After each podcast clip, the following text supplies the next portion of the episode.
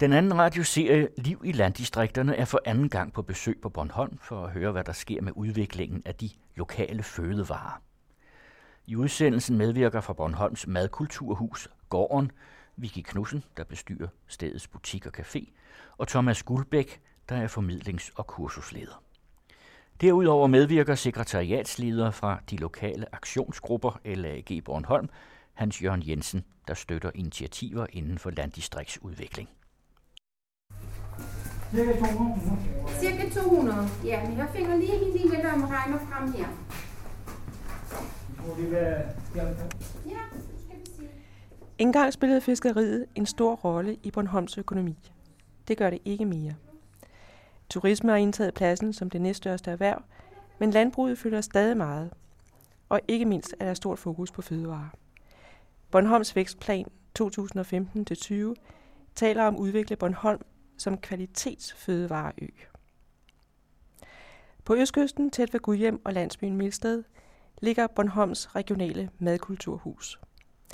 Det åbnede i maj 2015 som det første af sin slags i Danmark. Den fysiske ramme er det tidligere landbrugsmuseum Milsted Gård, en Bornholmergård fra 1790'erne, og så et helt nyt hus, der er tegnet af arkitekterne Christian og Sine Kold. Jeg møder Vicky Knudsen, leder af Madkulturhusets cafébutik, og spørger, hvordan hun vil karakterisere det nye salg af regionale specialiteter. Det er ikke bare et almindeligt supermarked på den måde, vel? Du får en god historie. Så vidt muligt, ikke? Har der været mange mennesker her i sommer? Det synes jeg bestemt. Som jeg, som jeg forstår det, så har vi haft fremgang i, i besøgstallet, og nu har vi jo ikke så meget sammenlignet med, fordi vi har lavet om på konceptet i forhold til butikken, ikke? Men øh, det er mit indtryk. Det er producenterne selv, der i, på en eller anden måde selv skal komme og være med. Og det er så måske lidt hernede i butikken, eller det kan være over oppe i madhuset. Men øh, det skal vi så nu have evalueret her til efteråret, og, og finde ud af, jamen, hvornår kan vi så få puttet dem ind i det hele, fordi de har jo som regel travlt og højsæson, når vi har travlt og højsæson hernede. Så det er altid lidt det der sådan med, hvem, hvem kommer til hvem? Skal jeg fortælle dem, at de skal komme til mig, eller skal jeg komme til dem og, og sige, har I lyst til at være med i butikken, eller vil I komme og sige? For der er jo nogen, der måske knap nok kan følge med, ikke? Fordi at øh, de bliver så populære og eftertragtede, og deres produktion er stadigvæk sådan forholdsvis simpel og så videre. Så det kan godt være sådan lige den der balancegang med, hvem der kommer først, og hvem er til for hvem. Altså mit, mit ønske og mine visioner er, at de skal være alle sammen. Og hvis de synes, de har det svært ved at være sammen med de andre, fordi de synes, det ligger for tæt ved hinanden, så er det deres beslutning. Men her har jeg åbenhed over for dem alle sammen, og jeg synes, det fungerer fint. Jeg synes, det, det handler om, jo flere, jo bedre, og kan supplere hinanden. Jeg spørger Vicky Knudsen, om der er noget særligt, kunderne har efterspurgt i sommer. Noget af det, der bliver efterspurgt, det er måske sådan mere med ost. Altså, for man kan jo ikke komme op på mejeriet og besøge, tror jeg. Jeg ved det faktisk ikke, men jeg tror ikke, man har mulighed for at komme derop på besøg. Ikke mig bekendt i hvert fald. Hvor, hvor ligger mejeriet? Mejeriet, det ligger oppe i Klemmensker. Vi har jo flere oste, som er blevet meget kendte, landskendte og verdenskendte, og hvad de har fået gudmedaljer, eller hvad de nu hedder, alt sammen. Men øh, det synes folk kunne være spændende, og, og måske følge det lidt mere og komme og se, hvordan det foregår. Ikke? Øh, vi har jo et par damer, som er startet op med noget gede ost og gede farmproduktion, hvor det er blandt andet med gedeost og gedeis, tror jeg nok. Men det er sådan lidt, lidt nyt endnu. Jeg har ikke, altså, de har været her og været med på nogle workshops i sommer, men hvor langt de er i processen, det er jeg ikke helt klar over nu. Men det er jo sådan noget, der vil bare bare... Det Hvor, hvor ligger bare- de henne? Jeg ved faktisk ikke, hvor det ligger. Det ved Thomas. For Thomas tjener dem. Lene og Lene hedder de. så, så de har været med at lave øh, sådan nogle workshops, hvor folk kunne komme og lave deres egen gedeost og gedeis, og folk har været vildt begejstrede. Bornholms Madkulturhus er det første i Danmark og etableret med støtte fra Realdania. Selve bygningen er opført med respekt for den gamle gård, som ligger ved siden af, og er holdt i de samme farver, gult og sort udvendigt. Men det er gennemsigtigt og store glaspartier. Jeg spørger Thomas Guldbæk, der står i spidsen for kommunikation og formidling, hvad der er inde i de nye rammer. Jamen, i princippet så er der et stort, meget, meget stort køkken og et meget, meget stort rum. Øh, skolekøkken, om man vil, med kogeplader og blubs og kopper og kander og gryder og tallerkener. Alt, hvad der hører til et stort køkken. Og så er det jo bare at fylde rammen ud derefter. Altså, og når det er sagt, så er der jo altså også et stort industrikøkken. Der er også de store maskiner. Øh, og det er jo fordi, det her det er et samspil. Det er både et kursuscenter, det bruger vi ret meget energi på at fortælle folk, der kommer her. Øh, der er nogen, der kommer og tror, det er en, et spisested, en restaurant. Det er det ikke. Øh, og når det så er sagt, så er det faktisk alligevel muligt at komme og spise her. Bare på en betingelse, man laver maden selv. Det er simpelthen et sted, hvor man kommer og er en del af det. Vi har lige akkurat haft en ordentlig flok igennem systemet af de sidste gæster, er lige ved at gå nu, øh, kan man sikkert høre i baggrunden. Og de har simpelthen stået og fabrikeret deres egen frokost. Så det er den her læring, det er den her med at få råvarekendskab og stå med det hands kontra at bare gå ind og, og spise og drikke og gå igen. Gården kalder sig helt bevidst ikke for fødevarecenter, men madkulturhus. Og formålet er mangesidigt. Det skal være kulinarisk borgerhus og demonstrationscenter. Et mødested for beboere, gæster og turister. Madkulturhuset skal også være et center for produktudvikling, hvor nye fødevareiværksættere kan få faglig sparring og teste deres produkter. Altså et art branchehus, hvor fødevare- og restaurationsbranchen kan udbygge deres netværk og videndele. Samlet skal det hele være hjemsted for initiativet Det nye, autentiske Bornholmske køkken, som skal udvikles gennem smag, leg og produktion. Thomas Guldbæk har allerede haft succes med at samle mange forskellige slags grupper omkring madkultur i praksis. Øhm, man kan altid snakke om mad. Det er jo også det, vi ser, når vi samler grupper her. Øh, hvad enten det er en gruppe, der kommer, som er, arbejder sammen til daglig, og som bare er ude og lave en, jeg vil ikke bruge teambuilding, men en fælles oplevelse, en madoplevelse sammen. Dem har vi faktisk haft en del af. Eller om det er en helt fuldstændig sammensat gruppe, hvor man ikke kender hinanden. Øh, det, det tager et spidt sekund, så snakker man. Fordi alle har en holdning til mad. Alle har en erfaring med mad. Min mormor gjorde, og hjemme hos os, der gør vi, og det der har vi aldrig gjort. Er du sikker på det? Men man kan altid snakke om mad. Og når de står sammen og rører i gryderne, øh, og, og der er også gerne med en kop eller andet i den anden hånd osv., så er det hygge. Det er hygge med det samme, men det er også en masse læring. Masse, masse læring. Så det der samspil, og specielt når vi begynder at snakke grupper på tværs af, af landegrænser, øh, så er det altså meget interessant. Ikke? Så kan vi pludselig begynde at stå og, og diskutere madkultur sammen med en svensker og en tysker. Altså, så bliver det bare endnu sjovere. Ikke? Så, så instant learning, og, og meget praktisk, og meget nede på jorden. Det skal ikke være svært, det skal være sjovt i stedet for. Ikke? Det er jo et samspil mellem et øh, gammelt landbrugsmuseum, det vil sige, at vi forholder os til gamle afgrøder. Vi har en, et museum med en, en have omkring, som har 1800-tals grøntsager. Og det er jo super sjovt at tage dem ind og sige, hvordan kan vi så arbejde med dem i dag. Og hvad er det for nogle grøntsager, for eksempel? Jamen, øh, øh, gode gamle kålsorter, gode gamle, sådan noget som portulak øh, er blevet topmoderne igen. Ikke? Øh, men der er ikke særlig mange, der ved, hvad vi skal bruge den til. Men, men den har vi stående her, og, og ved, at man historisk set har syltet dem og brugt den på forskellige vis. Øh, og, og det er jo bare sjovt at få vist det frem igen. Og, og det viser sig jo også, at gæsterne er helt pjattet med de her gode gamle ting. Ikke? Et af de temaer, Thomas har arbejdet med i sommer, er røg eller rygning. Og det at røg kan have forskellig smag og farve. Vi har lavet nogle blindtest hen over sommeren med 3-4 forskellige, 4-5 forskellige typer træmateriale, æbletræ, kirsebærtræ og den traditionelle bøgetræ og rødel og så videre. Øh, og så lader folk smage på den. Øh, og, og det er jo meget sjovt.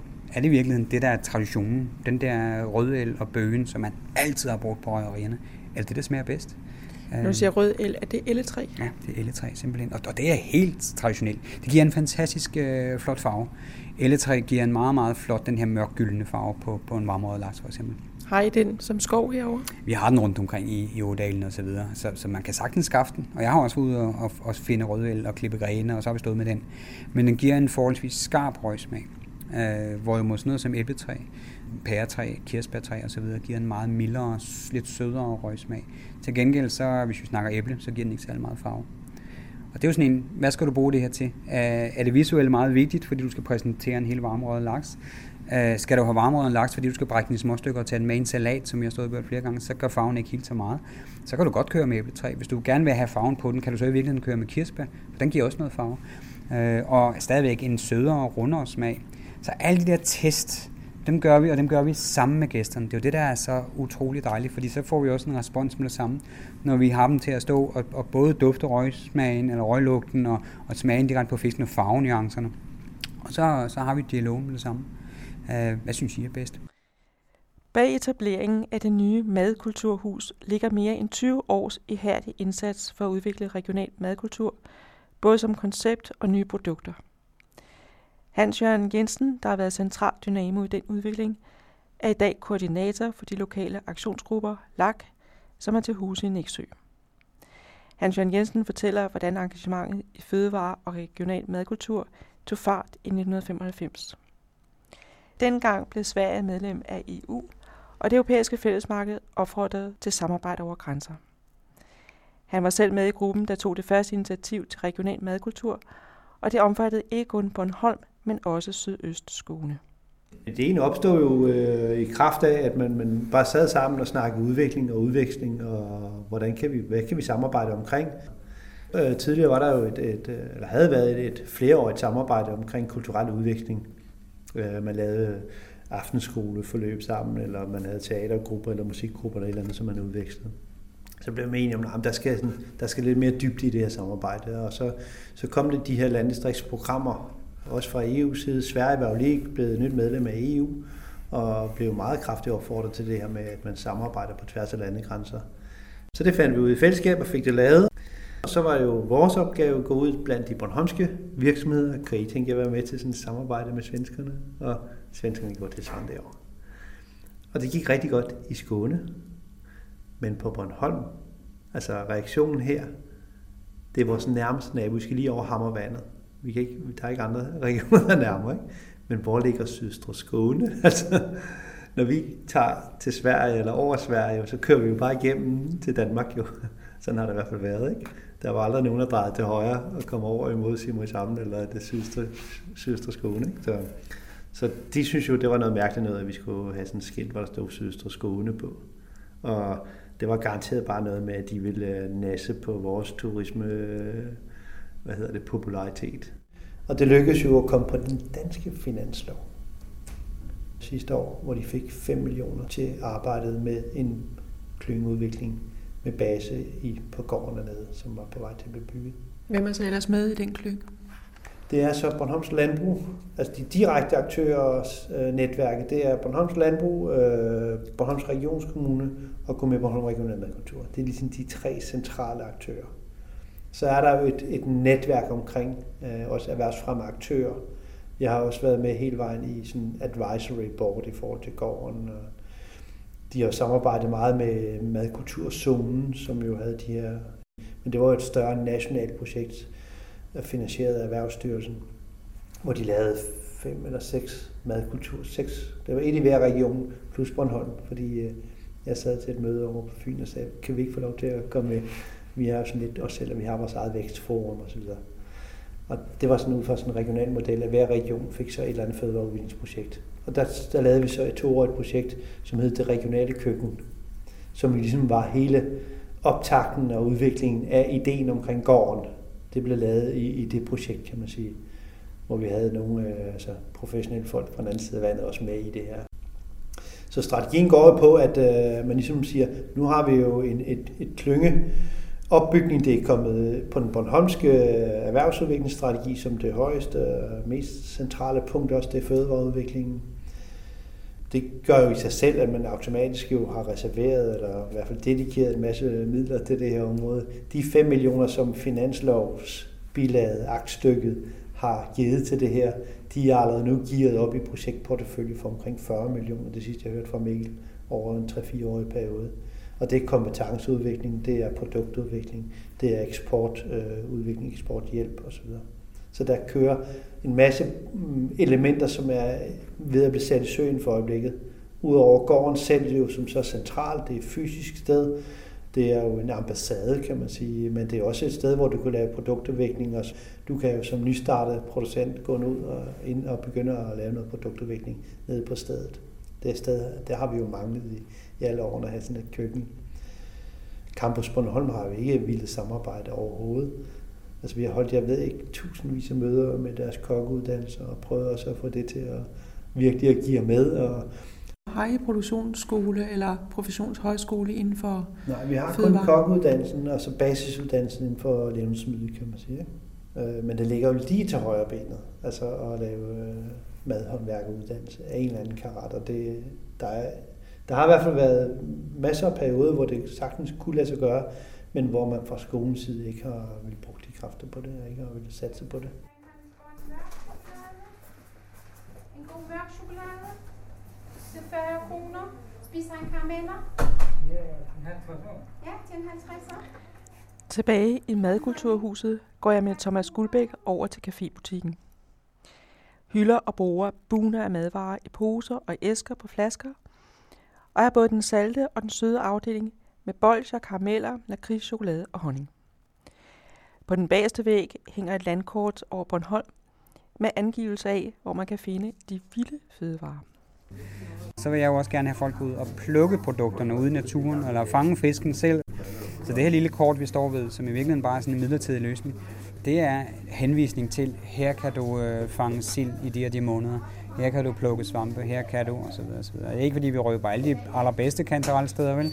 Men vi vil i hvert fald gerne vise, at der er et bredt spektrum, og det her det er jo bare toppen af isbjerget på alt det, man kan er gratis glæde. Det er blandt andet smagen af Bornholm. Og løgkarse. Og løgkarse, som er en fantastisk urt. Uh, I virkeligheden vælter vi jo rundt i den her famøse ramsløg, som er blevet så moderne. Der er ikke en sprækkedal, der er ikke et naturområde, hvor der ikke er for mange af dem, og den er sådan nærmest ved at kvæle det hele.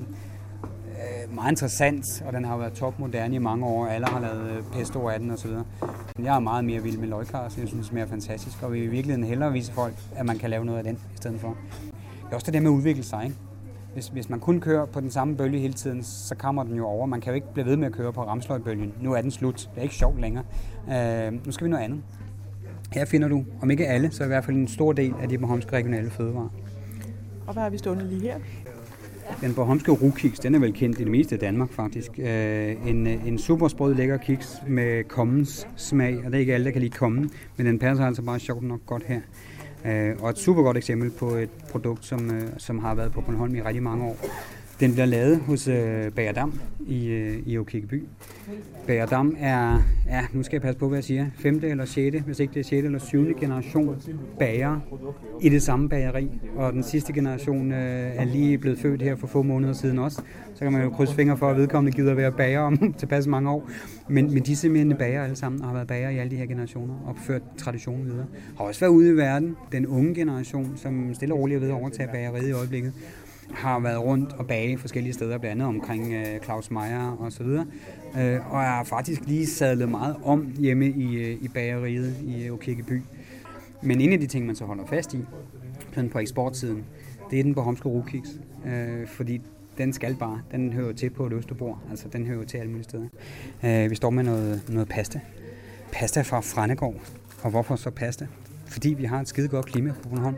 Vi har et klima, som gør, at man kan dyrke noget vanvittigt godt korn, noget durumhvide. Og det er altså bare super godt til at lave pasta af. Den her har faktisk været helt nede i Italien til noget madmæssigt. Det kræver sit mandsmod at tage til Italien og vise dem, hvordan man skal lave pasta. Men de var faktisk helt pjattet med den. Og, og det er jo meget godt blåstempel. Hvad laver Lenskov? Jamen Lenskov har jo i rigtig mange år efterhånden øh, slået sig fast på markedet med, med rapsolie.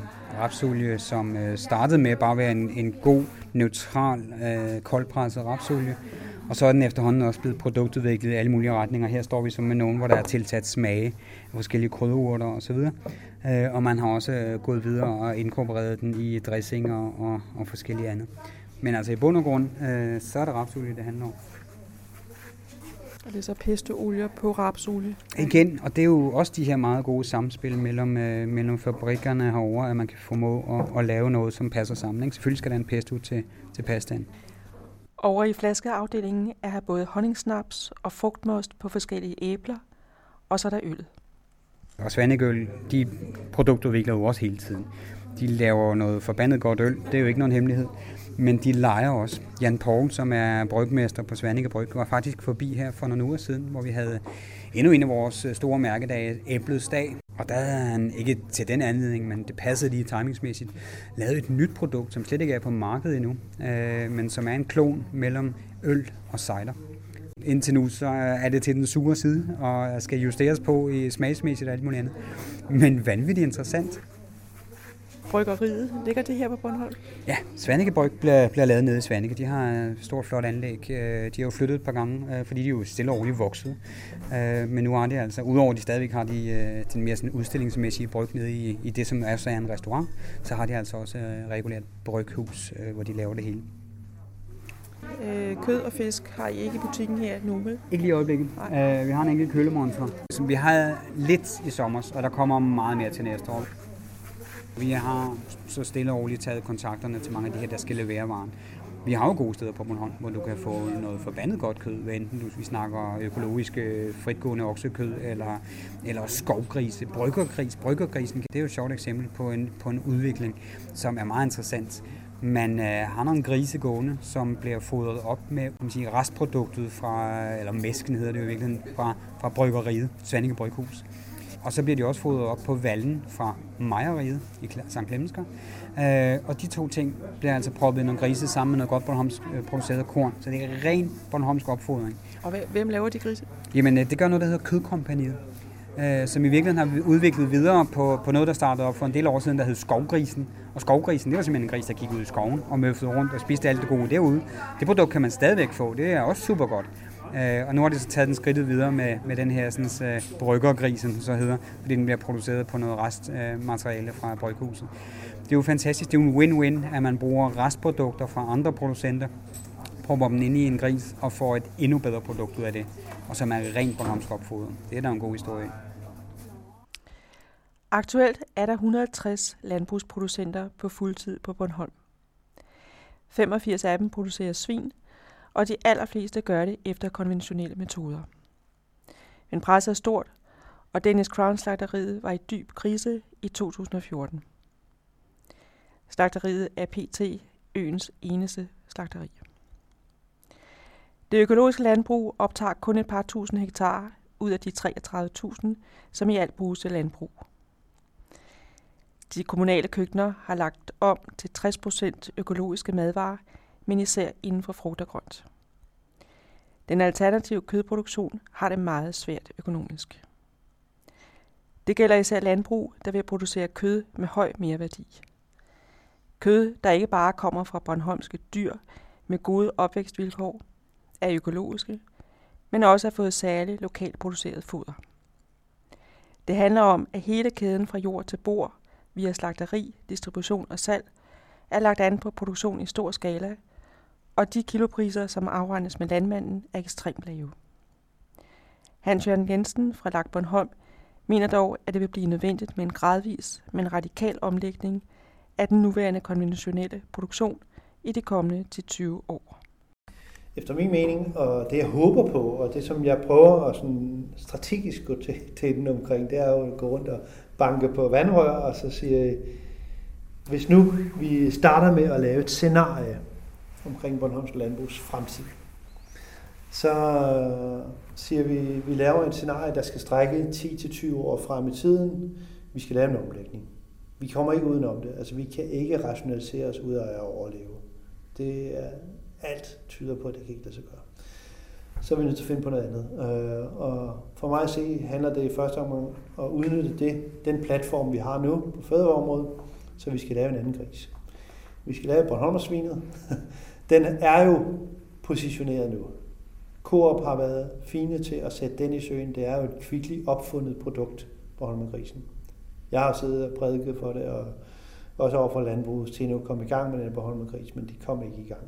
Men så kom Kvickly lige pludselig og så sagde at de ville, de ville gerne have det. Og så det, der var det gode ved det, Kvickly kom og sagde, det var jo, at den skal kunne klare en blindtest.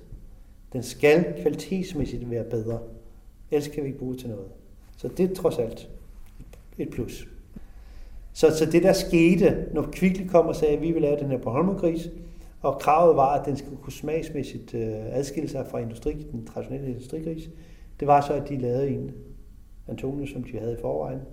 Øh, og så var den jo lidt større, og dermed lidt mere fedtmarmoreret, og det gør så, at den hænger lidt længere, så får den en bedre smag. Så de der små ting. Men marginalt i forhold til en, en almindelig industrigris. Der er lidt med noget foder også. Øh. Men foder er jo ikke specielt. Altså, de, det er jo GMO-søje, de putter i Bornholmergrisen. Altså, Men det, der er interessant, det var jo, at det lykkedes ret hurtigt at få positioneret den her gris. Den sælger godt i Kvickly. De sælger jo, det er over 10 procent af produktionen i dag, der er Bornholmergris ud af vores svineproduktion på Bornholm. 50.000 styks om året, og det er stigende.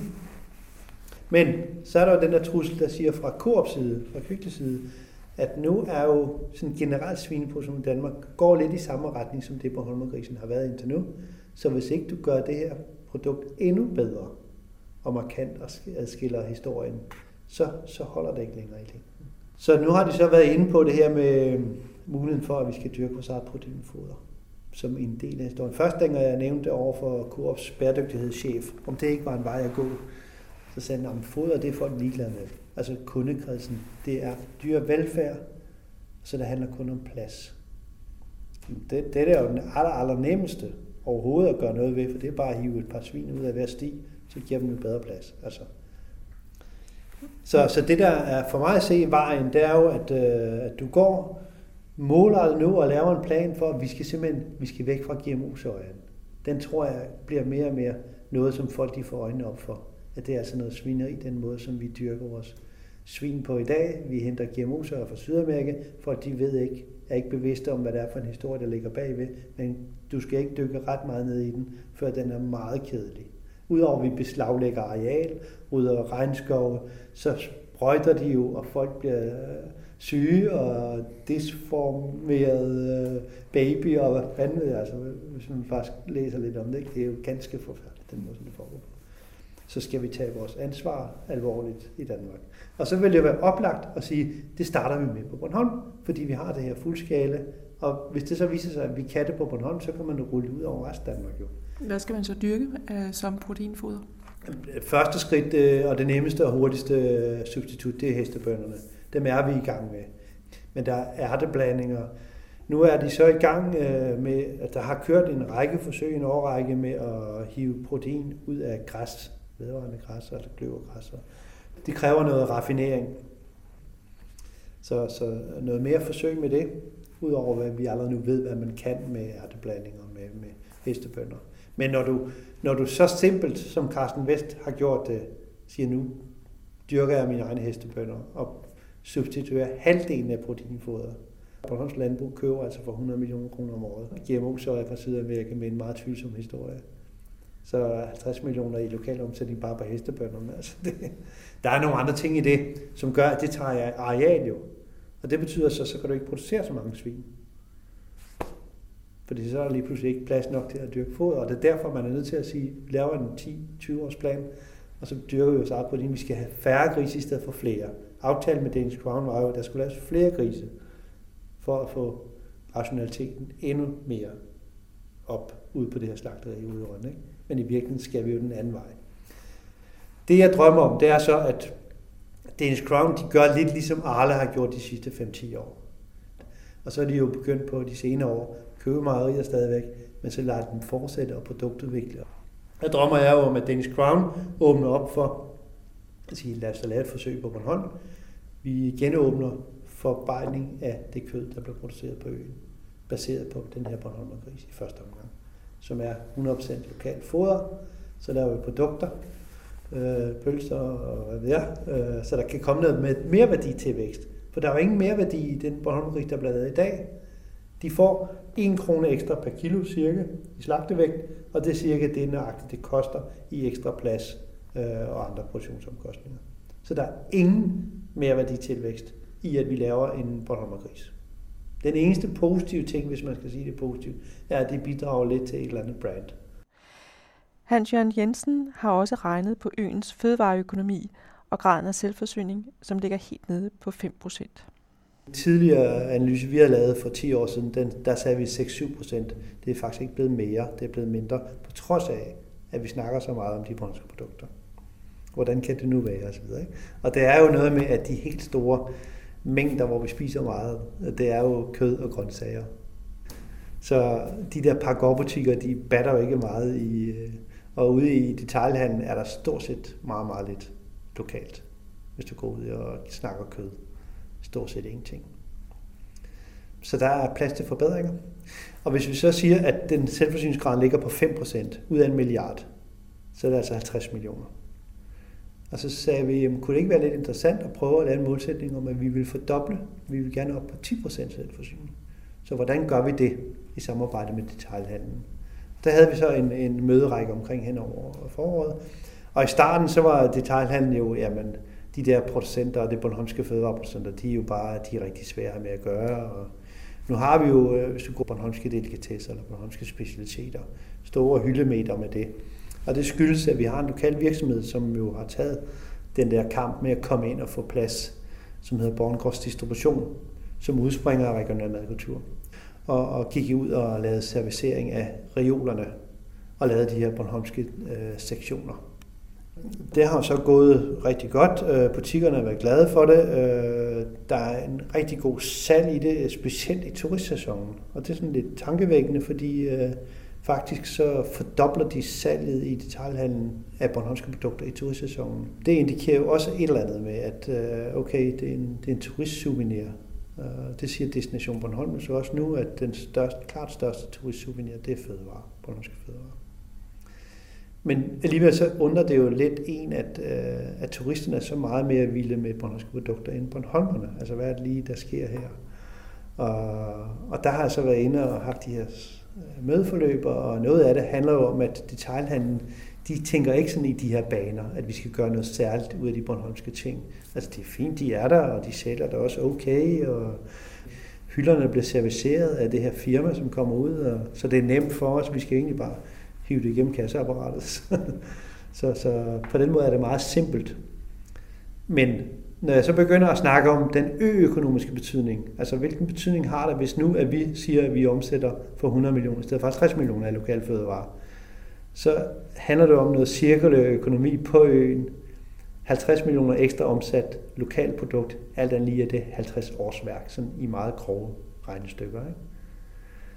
kunne der være en idé i det? Hvorfor skal vi det, han har sagt? Jamen, hvis vi holder pengene på Bornholm, så får de jo faktisk større købekraft jo, og samtidig så udvikler vi altså også den enkelte fødevarevirksomhed, fordi de får jo en bedre basis hjemmemarked, der er jo lige meget billigere og nemmere at holde gang i, når du går uden for øen. Så den der logik med, at man faktisk understøtter en lokal fødevareproducent ved at hjælpe med at få solgt deres produkter i større mængder, end som bare at tage mest muligt ud af dem i den der korte turistsæson den begyndte kom at komme lidt ind på lystavlen. Når det gælder udviklingen af fødevarekvalitet, gårdbutikker og regional madkultur, så har Sverige været og er fortsat en stor kilde til inspiration. Hans Jørgen Jensen. Jeg, jeg synes jo bare, at det har været fantastisk at arbejde på den her måde med det grænseregionale, og specielt uh, har vi jo haft kæmpe glæde af at arbejde sammen med svenskerne, fordi de er langt foran os, når vi snakker gårdbutikker og småskale fødevareproduktion. De, de startede jo øh, 20 år før Danmark. Og hele deres landbrugsproduktion og fødevareproduktion i Sverige er jo meget mere baseret på et hjemmemarked. Og derfor har de også haft nogle, nogle helt anderledes man sige, kritiske forbrugere. Det her med burhøns for eksempel, der er ingen svensker, der ved, hvad et burhøns er. Altså buræg, fordi det blev forbudt for 30 år siden. Altså, det, altså dyrevelfærd går man meget mere op i. De slås jo så med, med dansk masseproduceret billigt svinekød for eksempel. Ikke? Der, der kan de svenske øh, svinebønder ikke være med, og de prøver jo sådan øh, at satse og købe svensk og købe lokalt og sådan noget, og det, det gør det jo mere og mere faktisk. Specielt øh, oven på alle de fødevareskandaler, vi har i Danmark, de breder sig jo ret lystigt til Sverige, kan man sige. Ikke? Så det hører vi jo jævnligt for. Men, men for mig at se, så handler det om, at øh, vi kommer over og så ser, hvordan de gør, og så er vi jo spioner i det svenske. Altså vi, vi ser sure til os af idéer om, hvordan de arbejder med de her gårdbutikker, hvordan de arbejder med fødevarer generelt. Og så tager vi, prøver vi at tage det med, med hertil. Og det gjorde vi, dengang vi startede i 95, havde vi ikke en eneste gårdbutik på Bornholm heller. Og der var nogle ganske få i Danmark. Ikke? Det er der så kommet. Øh, vi har så også prøvet, at jeg personligt har jo slåsset for, at vi skulle også have det som en naturlig del af landdistriktsudviklingen. Men af en eller anden grund har man altid fantastisk snedigt fundet ud af, at lige nøjagtigt det kan man altså ikke støtte. Gør de det så lidt anderledes over i sydøst Skåne, vil du sige, end man gør det på Bornholm? Jeg synes stadigvæk, altså de har jo den der evne til at øh, få folk til at køre ud til gårdbutikker meget mere, end vi har i Danmark. Øh, jeg ved ikke, hvordan det er i resten af Danmark om det ikke er blevet lidt bedre, men vi har stadigvæk lidt svært ved at bevæge os ud. Ikke? Altså i Sverige, hvis du tager nogle af de der gårdbutikker, som jo er kæmpestore, altså Jeg har kommet der siden 95 og set de der butikker vokse. Og sidste gang, jeg havde sådan en studietur i Småland for et par år siden, det var jo supermarkedet. Altså. Det var helt vildt at se, øh, og, og fantastisk øh, produktudvikling, der har foregået.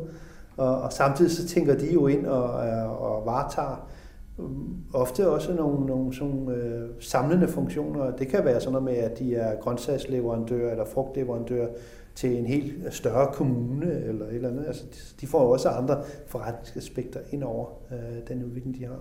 Hvis du tager til Engelstar Kalkun, som er en af de øh, forretninger i Skåne, som vi har fulgt i alle årene. Dengang jeg kom der første gang, der havde det 10 års jubilæum, men det, det var sådan en, en af de første gårdbutikker, det var i 95. Og der havde de øh, en produktion på et par hundrede tusind øh, kalkuner, og var det, jeg kan ikke huske, hvor mange ansatte, men rigtig mange ansatte. Og, og de, på det tidspunkt, der var deres værste konkurrent, det var Harbo, øh, som øh, Harbo Øl, men som også lavede kalkuner i Danmark. Og der kostede de danske kalkuner jo bare øh, 30-40% mindre, end som de, de lavede.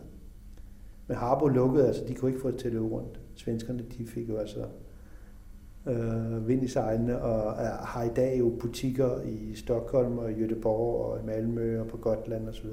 En kæmpe, kæmpe geschæft. Og alt baseret på kalkuner, som lever et dyrevelfærdsmæssigt fornuftigt liv, god plads, en god historie bagved og nogle super produkter. Alt muligt charcuterievarer, de laver, og røget kalkuner og pølser og alt muligt.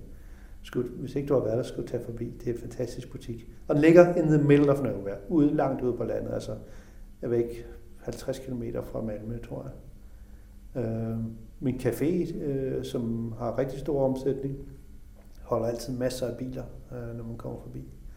Så folk kører efter det. På Bornholm øh, har vi jo den, den sjoveste eksempel, det er jo Hallegård. det er jo lidt af en udmark at komme ud på. Ikke? Altså, det, hvordan fanden finder man Hallegård? Men han har altså også fået opbygget et renommé, og det kører folk efter på trods af, at det virkelig ligger. Så det kan man jo godt. Bornholm er også medlem af et europæisk netværk for madkultur, Regional Culinary Heritage Network, som blev etableret i 1997-98. Det omfatter i dag 33 regioner, hvor de 10 er i Polen, men også de øvrige baltiske lande er med, samt Tyskland, Skotland, Norge, Sverige og Danmark. Bornholm deltager også aktivt i andre interregionale samarbejder, blandt andet EU's store Østersøprogram og et andet South Baltic Sea-program. Her er der fokus på grøn og blå vækst. Grøn vækst står blandt andet for vedvarende energi og ny teknologi, mens blå vækst står for udvikling af maritime erhverv, kystturisme og fiskeri. Engang var der 135 silderøgerier på Bornholm, i dag er der 11. Der bliver ikke landet ret mange friske fisk på Bornholm, og slet ikke sild. Sild indføres til røgerierne, men fiskes ikke i Østersøen, ej heller i det Baltiske hav. Aktuelt er der politisk medvind til lystfiskerturisme, men uforståeligt nok ikke til bæredygtigt kystnært garnfiskeri. Hans Jørgen Jensen. For, for det første er det hele fiskeriets egen skyld, han sagt, fordi de overfiskede jo vildt, og ikke ville erkende, at sådan var det bare. Jeg husker tilbage i 80'erne, hvor jeg kom tilbage fra København, efter at have været overlæs i 10 år. En af de, jeg tror, det, om det var lige det første år, vi kom tilbage, eller om det var overfor, jeg kan ikke huske, men i hvert fald, jeg stod i Gudhjem, kiggede ud over havet, og så kom der en armada af fiskere. Altså det var Vesterhavskutterne, der var kommet til Østersøen. Og hvis du har set nogle af de der Vesterhavskutter, de er jo på størrelse med Bornholmstrafikens færge. De er jo kæmpe, kæmpe store. Det var ligesom at se en by, der, mellem, der er 15 km mellem Bornholm og Christiansø. Det var ligesom at se en by, som lydede. En hver kunne jo se, at det her det var tømt bagefter. Altså, det er ikke så mærkeligt, at det gik helt galt. Så kan man sige, det har man så lært af. Øh, men man har jo ikke lært nok af det fra at til at sige, lav dog for fanden nogle totalt stop øh, i en eller anden periode. Og så de kan nu, og, altså Festi de bliver jo født, og 3-4 års cyklus, så har vi altså gang ind igen jo. De kører hele tiden på grænsen og hiver så meget som muligt ud. Så, så det er jo en ting. En anden ting er jo hele det her med, at øh, det vi fisker i Danmark, det sender vi jo væk. Altså, vi, vi bruger det ikke til eget fødevare. Folk sætter jo ikke pris på fisk. Øh, vi kan ikke håndtere, vi kan ikke finde ud af det og håndtere en fisk. Der bliver jo landet fisk stadigvæk på Bornholm. Værdien af det var for to år siden omkring 100 millioner. Hvorhen bliver de landet? Øh, I Næksø og Rønne primært, og så har der været, øh, der er lidt små landinger andre steder.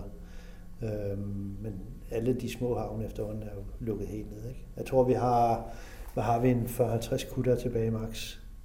Jeg drømmer jo lidt om, at øh, altså genetablering af det i hvert fald kystnære fiskeri med nogle små produktioner. Jeg prøver at appellere over for nogle af fiskerne, om det ikke var en idé at prøve at efterligne øh, det her gårdbutiksfilosofi. Altså at man øh, håndterer og bearbejder det, man fanger, sælger direkte. Jeg har i hvert fald tænkt mig nu, når vi forhåbentlig meget snart får åbnet op for at skal lave vores nye strategiarbejde omkring. Vi, vi kommer til at få en lille million, er der udsigt til, af fiskerimidler om året de næste seks år. Og øh, det jeg vil i første omgang, det er, at jeg vil tage rundt på havnene og i samarbejde med havnefolket og de få fiskere, der er tilbage, sætte os i de enkelte miljøer og snakke med dem om, hvis nu vi kommer med en pose penge, hvad kunne I så drømme om, hvad kunne blive bedre osv.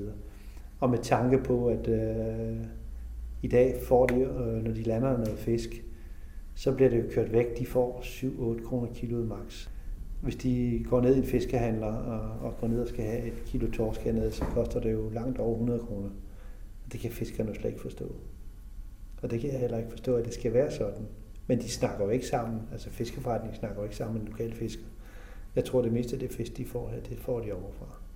I fiskeforretningen. På der er jo ingen røgerier i dag, stort set. Der handler noget som helst lokalt. De bornholmske røgerier, alt kommer overfra. Ja, tak for nu. Hej. Hej. Og god ferie. Ja, tak.